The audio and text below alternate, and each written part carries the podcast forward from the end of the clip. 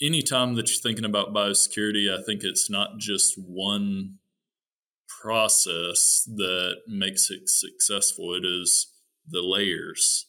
And so layers can be completely non related biosecurity processes, such as supply entry versus employee entry, which we're talking about right now. But certainly adding layers within a process is also of, of benefit. The, the trouble is that all these things take investment, and um, with the, the way that the economy and um, the the markets are and grain prices, we're constantly looking at what can we do to minimize input costs to maintain profitable, and uh, it, it can be difficult to to generate a return on investment on some of these biosecurity processes because there's no clear benefit other than well we're looking to reduce disease outbreak